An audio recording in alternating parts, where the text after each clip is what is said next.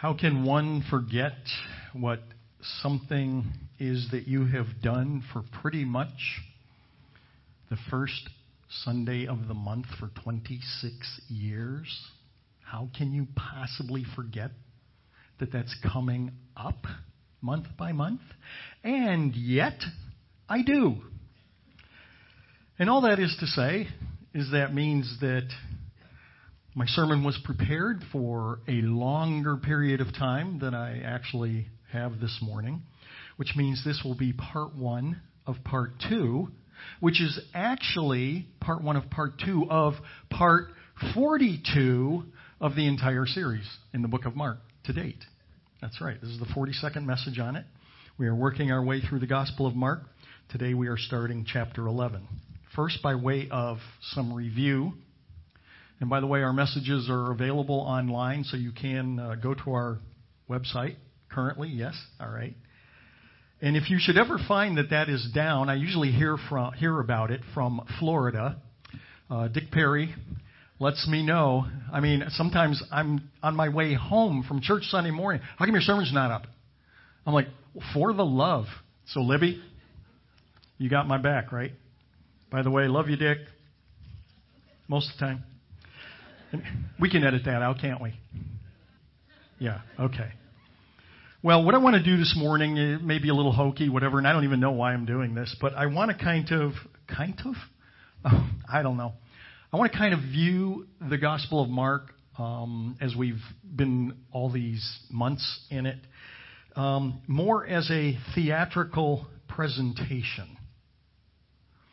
And by that I mean that Mark has been setting the stage, and his fashion in this little drama is he jumps from scene to scene to scene very quickly, oftentimes without explanation or transition, to accomplish the purpose of the particular vignette, and then he abruptly jumps out to another scene.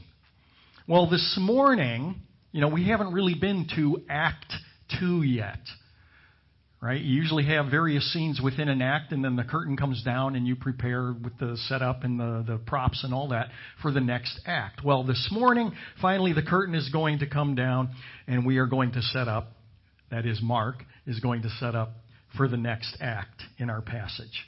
Well, Mark's style, as I've already alluded to, moves very fast intentionally because he knows his readers. And the culture of the readers is different than the culture, say, of the Jews. And so they were much more inclined to to thinking faster, to moving act, uh, faster. They were just uh, much more so a people of action. And you've even noted, we've noted that over the past several months, that Mark uses the word immediately in the text over and over and over again. And in fact, he uses it over 40 times, saying, and then immediately they went here and they get there, and then they finished that and they got up, and immediately they went over here, and then immediately the disciples went out there, and then immediately Jesus went over 40 times to emphasize this idea of booming and keep going fast. Because again, the culture and the mindset of the Gentiles was just kind of, you know, the type A's, uh, which I appreciate ever so much.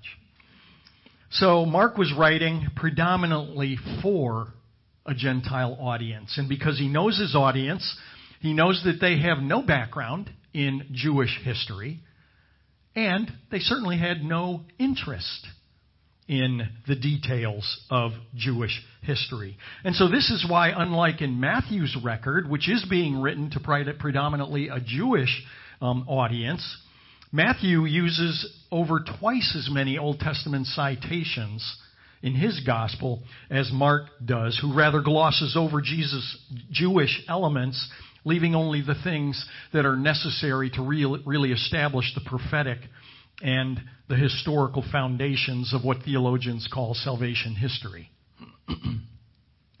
so, in a sense, Jesus' public ministry is basically accomplished. I mean, by all that he was doing in his travels and his journeys with the disciples in their three year period, we are winding down to the end. And now today we are moving on to what in the theatrical world is called the denouement. It is a French word. We would say denouement as Americans, but it is denouement. I know you wanted to know this. And it is the point in a stage production, in a play, where all the plot lines, whatever there may be, all come together and they find resolution finally. It's kind of like the big climax where all the things that were left hanging or open are now answered, and you can proceed to the end of the play. The scene just prior to this morning's beginning of the end was the poignant comparison of those who, while they possessed perfect physical visual acuity, we've seen that are nonetheless effectively blind or at least visually impaired to the realities of the kingdom compared to those who may quite literally be physically blind and can't even distinguish light from dark, and yet have a very sharp spiritual vision. So, Passion Week is immediately in front of us, and chapter 10 concludes with the seeing wealthy ones who presumably were full of knowledge and experience, and yet we find them, with all their knowledge and their experience, arguing about who is the, the greatest in the kingdom.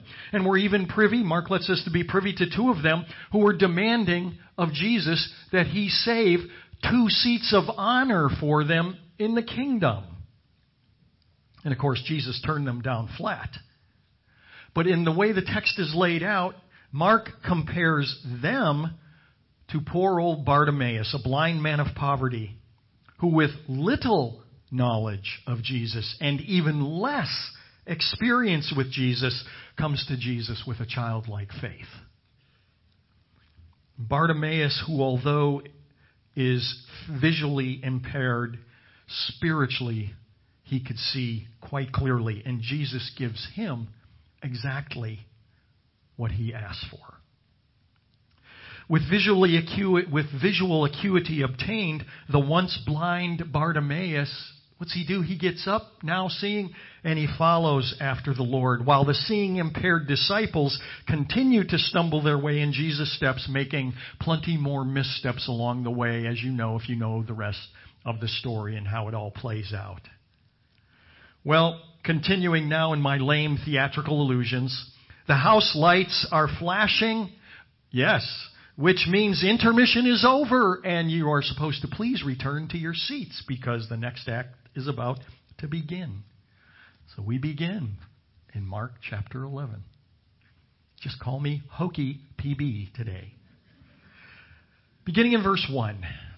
As they approached Jerusalem at Bethphage and Bethany, near the Mount of Olives, he sent two of his disciples and he said to them, Go into the village opposite you, and immediately as you enter, you will find a colt tied there on which no one yet has ever sat. Untie it and bring it here. If anyone says to you, Why are you doing this? you say, The Lord has need of it. And immediately he will send it back here.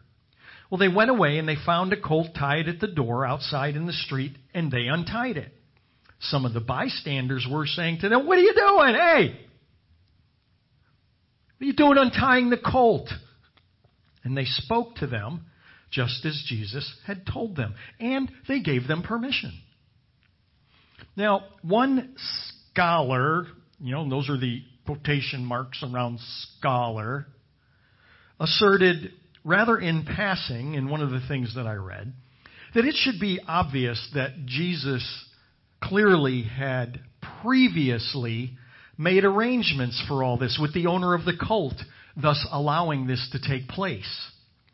But see, such a scholar is predisposed to removing the possibility of the miraculous when it comes to the Gospels, ironically. They are called liberal, unsaved theologians. No charge for the commentary. Well, this whole assertion about Jesus prearranging this just isn't going to hold up under scrutiny. First of all, nothing in this text or in any of the other texts gives us any reason to think that Jesus had prearranged this. More significantly, Mark has always been engaged in having a huge emphasis on demonstrating what? On demonstrating Jesus' authority over everything and everyone. So he sends two of the disciples ahead to procure a colt, and if, not when, but if they are stopped or questioned about it, they're supposed to say, uh, the Lord needs it. And whoever they say that to is going to just send them on their way. Now, strangely, the disciples go into town and by all appearances start stealing someone's animal. But some neighbors are standing around. They must have had a neighbor watch already organized in that community, and they're out there on the street in the hood. And they see these two characters come up and start untying this colt. And they're concerned and they say, Hey, walk away from the colt. And the disciples respond just as instructed by Jesus. And what happens is they say, Oh, okay. Well, now, not to beat a dead horse, or in this case a donkey, as the case may be, if Jesus had, in fact, prearranged the disciples to take the donkey, as some have implied, wouldn't you be sure to tell the disciples to make sure here's the guy that you want to talk to, because I've already talked to him and I've greased his palm or whatever it takes to arrange this so that it all take place. That's not what happens. They just go in and they start taking his thing and those on the street tell him to get away, but they say, and okay, so they send it on his way. Well, the so called rational explanation that Jesus made prior arrangements just doesn't even make sense. The bystanders have no authority, first of all, to, to let some strangers walk off with somebody else's property. But when you're the owner of the universe, and you are the creator of the souls of the people that are standing around watching this happen. You can orchestrate whatever you want. That's not the easiest lesson in life to grab a hold of, and a man by the name of Job learned this the most difficult way imaginable. When Job was in the throes of his confusion and his grief and his anger, raging at the Lord, demanding answers for the horror that had come his way in losing family, losing, losing uh, extended family and close family, and losing his possessions and losing his personal health even. He demanded answers, understandably. And what happened is that the Lord revealed himself to Job in a brand new way. You see, Job had a phenomenal faith in Jehovah, so much so that God was impressed. God was so impressed that we're told about it in the opening chapter of the book by the name of Job. In verse 8, God himself says about Job, There is no one like him on earth, a blameless and an upright man, fearing God and turning away from evil. So when Job is in the midst of this unfathomable loss and grief and pain and suffering, Job wanted to know why. And God never tells him why. Instead, he gives Job a spiritual eyes transplant. And way towards the end of the book, Job sees in a whole new way. And he exclaims, I have heard of you by the hearing of the ear, but now my eyes see you. And therefore, I retract and I repent in dust and ashes. Of what was Job repenting? Job just wanted answers. Job demanded answers, but the Lord opened his eyes in a new way, giving him clearer spiritual vision than he had ever had. And once that happened, the answers that Job absolutely thought that he just could not live without were no longer necessary. Never got the answers, but it was no longer necessary. Do we ever long for a revealing of God like that in our lives? Do you need a revealing of God like that in your life? It is a great thing to crave. It is a worthy thing to crave. So the disciples go to get the colt for the master of the universe. The people say, uh, Excuse me, get your hands off the animal. They say, Yeah, but the Lord needs it. And they go, Oh, okay. So, Jesus didn't need to pre arrange this. Call me crazy, but if Jesus can calm the storms, if Jesus can defy gravity and physics by walking out on the water and over the surface of the ocean, if Jesus can heal blindness with a word and with a word he can raise people from the dead, I don't happen to have a problem with him exercising his divine prerogative or eminent domain over the ownership of a donkey. But that's just me. Verse 7. They brought the colt to Jesus and they put their coats on it, and he sat on it. And many spread their coats in the road, and others spread leafy branches which they had cut from the fields. Those who went in front and those who followed were shouting, Hosanna! Blessed is he who comes in the name of the Lord. Blessed is the coming kingdom of our father David. Hosanna in the highest. And for all that you read in commentaries and online and in the footnotes in your Bible, nobody really knows exactly what Hosanna means. It's not Greek, it's not Hebrew, it is Aramaic. But it was probably either a colloquialism or an idiom. And the best that anyone can, can, can decide that it probably does come close to is it basically means in, means in some fashion or another, Lord, save now. But in a messianic context, which is what we're talking about here, we're coming out of an Old Testament era. And so in a messianic context, context the shouts of Hosanna means, Thy kingdom come now, Lord, meaning usher in the messianic kingdom where God will rule and reign on earth and establish his kingdom to, re, re, to uh, reassert the position of the Jewish people, of God's special people, as rulers of the world once again. What is important to know is that this particular vignette is one of many fulfillments of prophecy concerning the coming Messiah. And it comes way, way, way long ago in the Old Testament, in the book of Zechariah, which we need to understand because it was recorded for us. Remember that Luke records in 20, chapter 24 that when Jesus was on the road to Emmaus with the disciples, Luke notes that Jesus, beginning with the prophets and all the scriptures and Moses, he explained to them all the things there about himself. So we go to Zechariah chapter 9. The burden of the word of the Lord is against the land of Hadrach and Damascus is its resting place.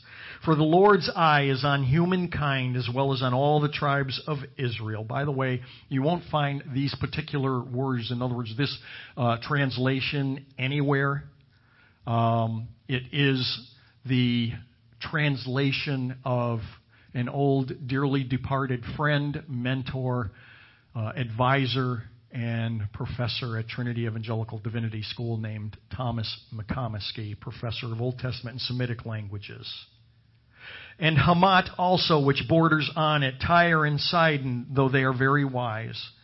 For Tyre built herself a fortress and piled up silver like dust and gold like the mire of the streets. Behold, the Lord will dispossess her and cast her wealth into the sea, and she will be consumed with fire.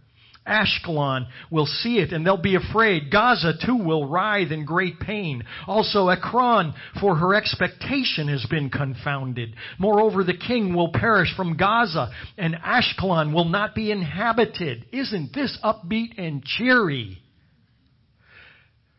And a mongrel race will dwell in Ashdod, and I will cut off the pride of the Philistines. We all know the Philistines. The most renowned or infamous one was Goliath. The Philistines would be the arch enemies of the Jews for many, many, many, many, many, many, many, many years. I will cut off the pride of the Philistines, and I will remove their blood from their mouth and their detestable things from between their teeth.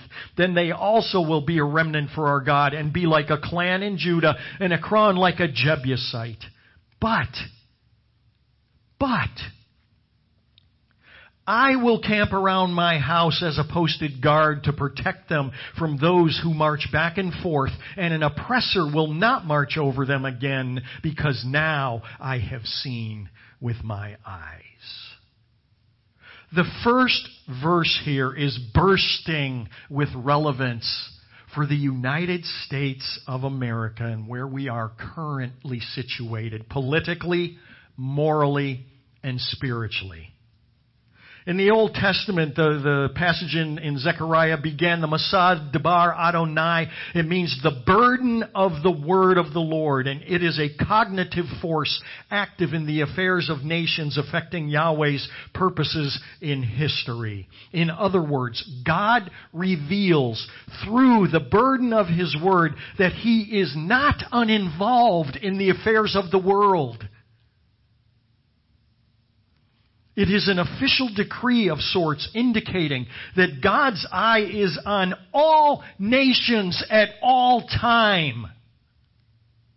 And in fact, as spelled out in this prophetic word, Yahweh is stirring up the nations. Yahweh, God, the creator of the universe, God Almighty, Pantocrator, the lion of Judah, He is the one who is creating upheaval among the nations.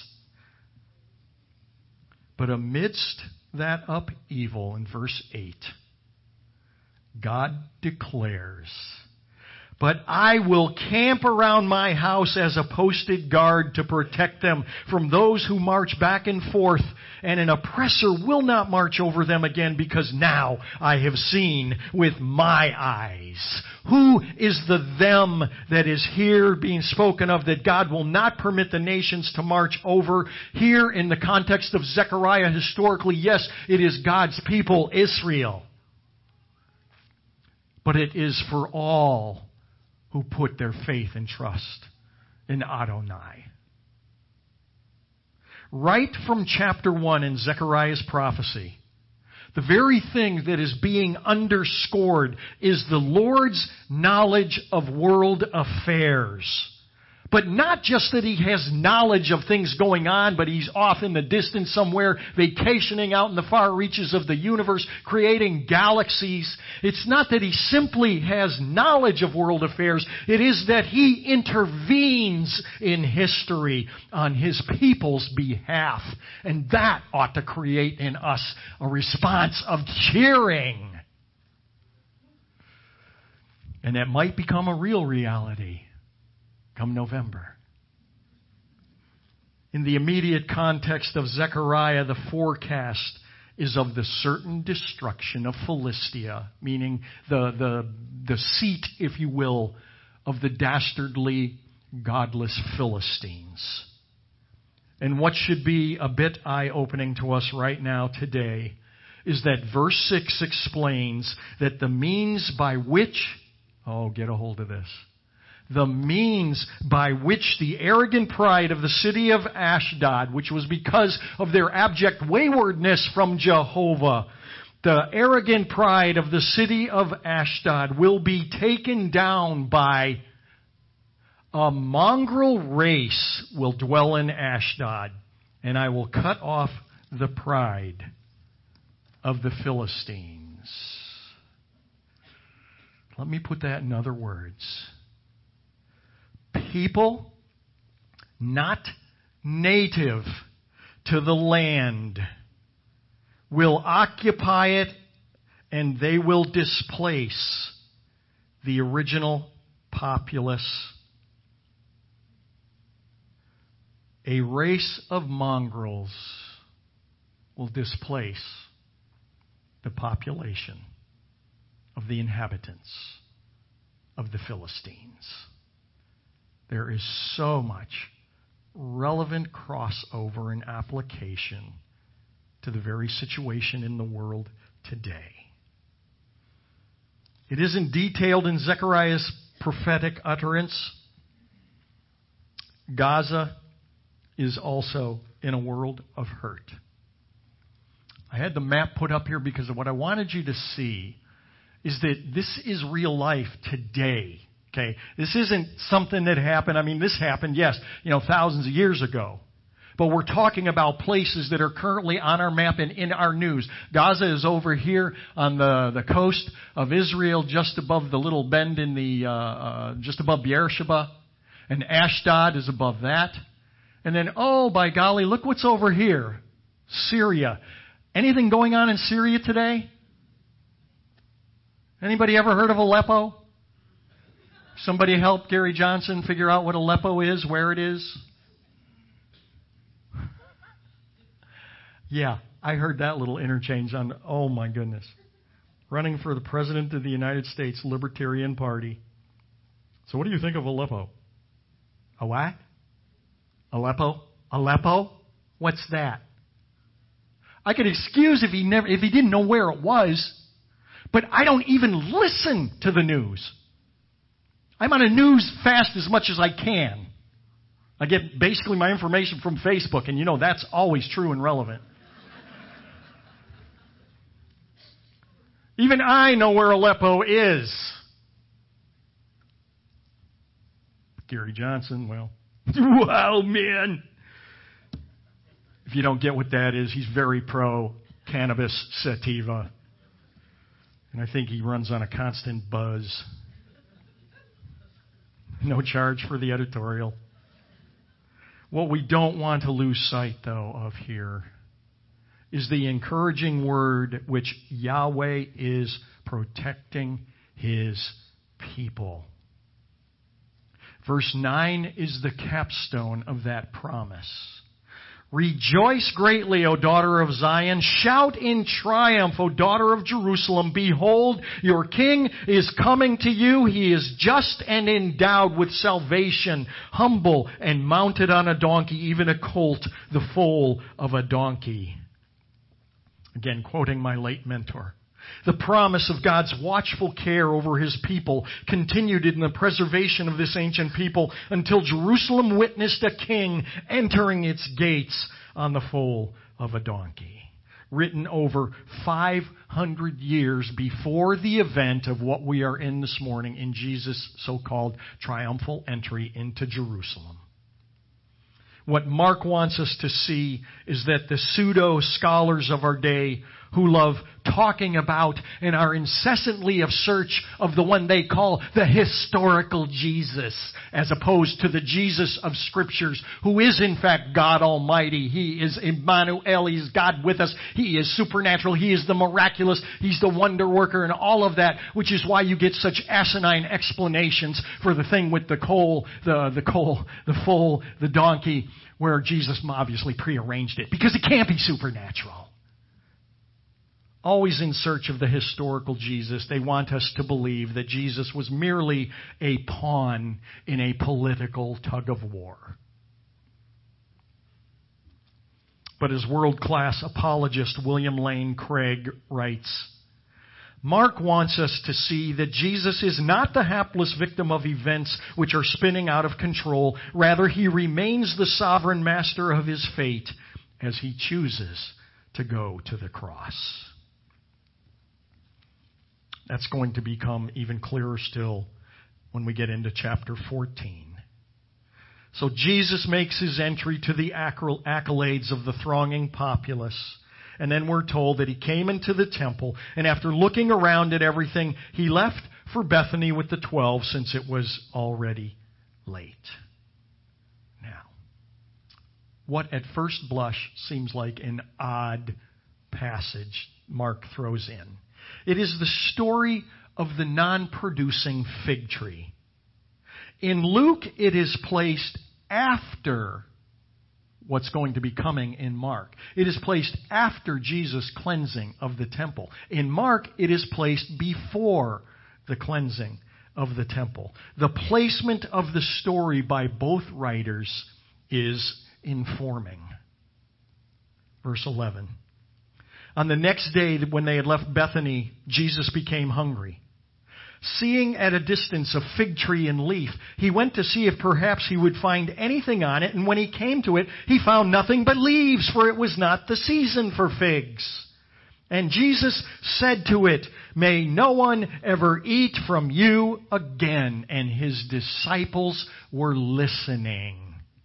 Why would Mark underscore that if this wasn't important? What is judged by some commentators, scholars again, to be a strange passage at best, and by some others actually say that it is a total fabrication and a total insertion into the historical documents, and it shouldn't even appear in the Bible. Worse are the contentions that either Jesus made a mistake in destroying somebody else's property, meaning his cursing of the fig tree, or he didn't understand the nature of fig trees as to their fruiting schedule, which I find absolutely amusing. The creator of the universe. He didn't understand the fruiting schedule of the fig tree. And that's supposed to be intellectually more plausible than Jesus is divine.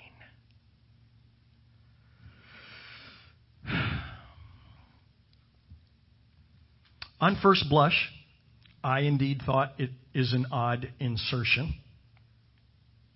But after a little thought, it isn't so difficult to figure out. Let me look at it this way using simply three quick points. One, a fig tree is discovered along the roadside. Not an uncommon occurrence for a fig tree that is wild, bird planted, whatever, to be growing up, of which passers-by freely and part of the culture didn't have to get permission because it usually wasn't even necessarily anybody's. It was there, and if it had fruit on it, you partook of it and ate it. It was part of your, your sustenance as you made your travels.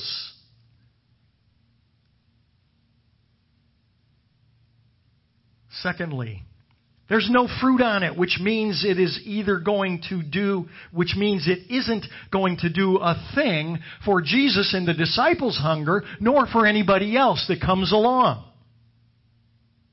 And third, as it stands, Jesus declares the tree worthless, which it is at that moment.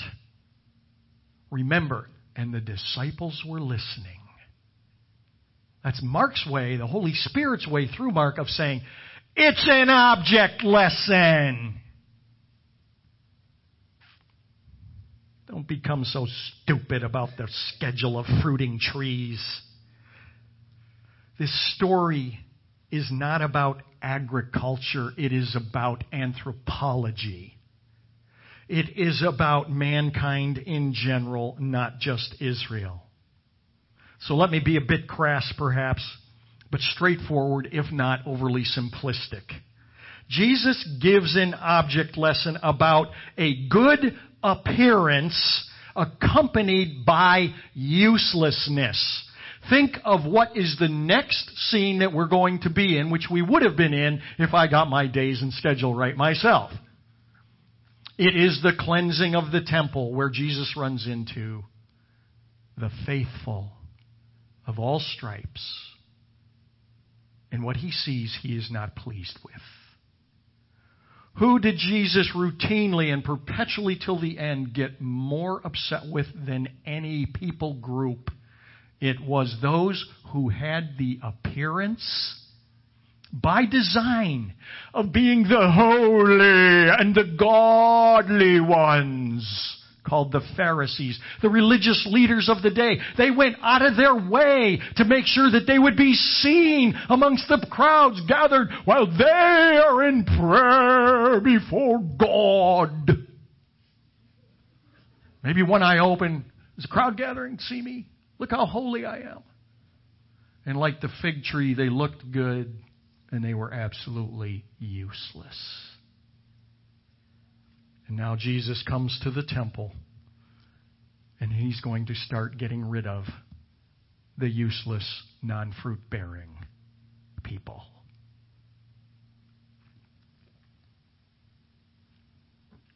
Looking holy, looking the part of the believer, even thinking that you're the believer, but having a long history of barrenness when it comes to fruit, when it comes to producing, when it comes to doing anything for the kingdom, of standing for Jesus, of taking the place of righteousness in culture and society. You are that fig tree with all these great looking leaves and everything else. Maybe you got a perfect attendance button in Sunday school, and boy, you're in church at least once a month, which in our culture increasingly is becoming pretty outstanding.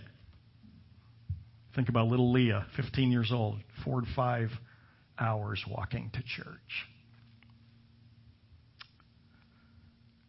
Are you a good looking fig tree today? But there hasn't been a fig produced in a long, long time.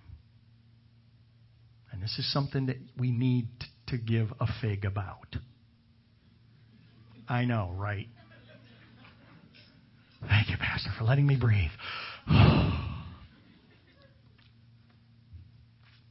It's a good examination. It is the setup for next week's story.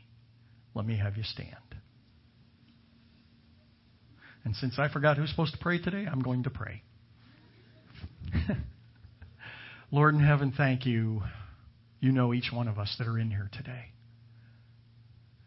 You know which of us, Lord, really are gaming right now we're going through some kind of motions for the sake of, of a, maybe appeasing somebody, of keeping them off our back. Or we're just doing it because it feels good, and so I can go out then and, and never produce any fruit whatsoever, but come back in and shake my beautiful looking leaves and make myself believe that everything is fine between you and me. Lord God, by your mercy and grace, give us that kind of of, of clear seeing of ourselves and who we really are, that we can repent in ashes and in dust like dear Job, and have that revelation where though we have heard about you with our ears, we now see you through spiritual eyes, for it is for the glory of your kingdom that we pray. Amen.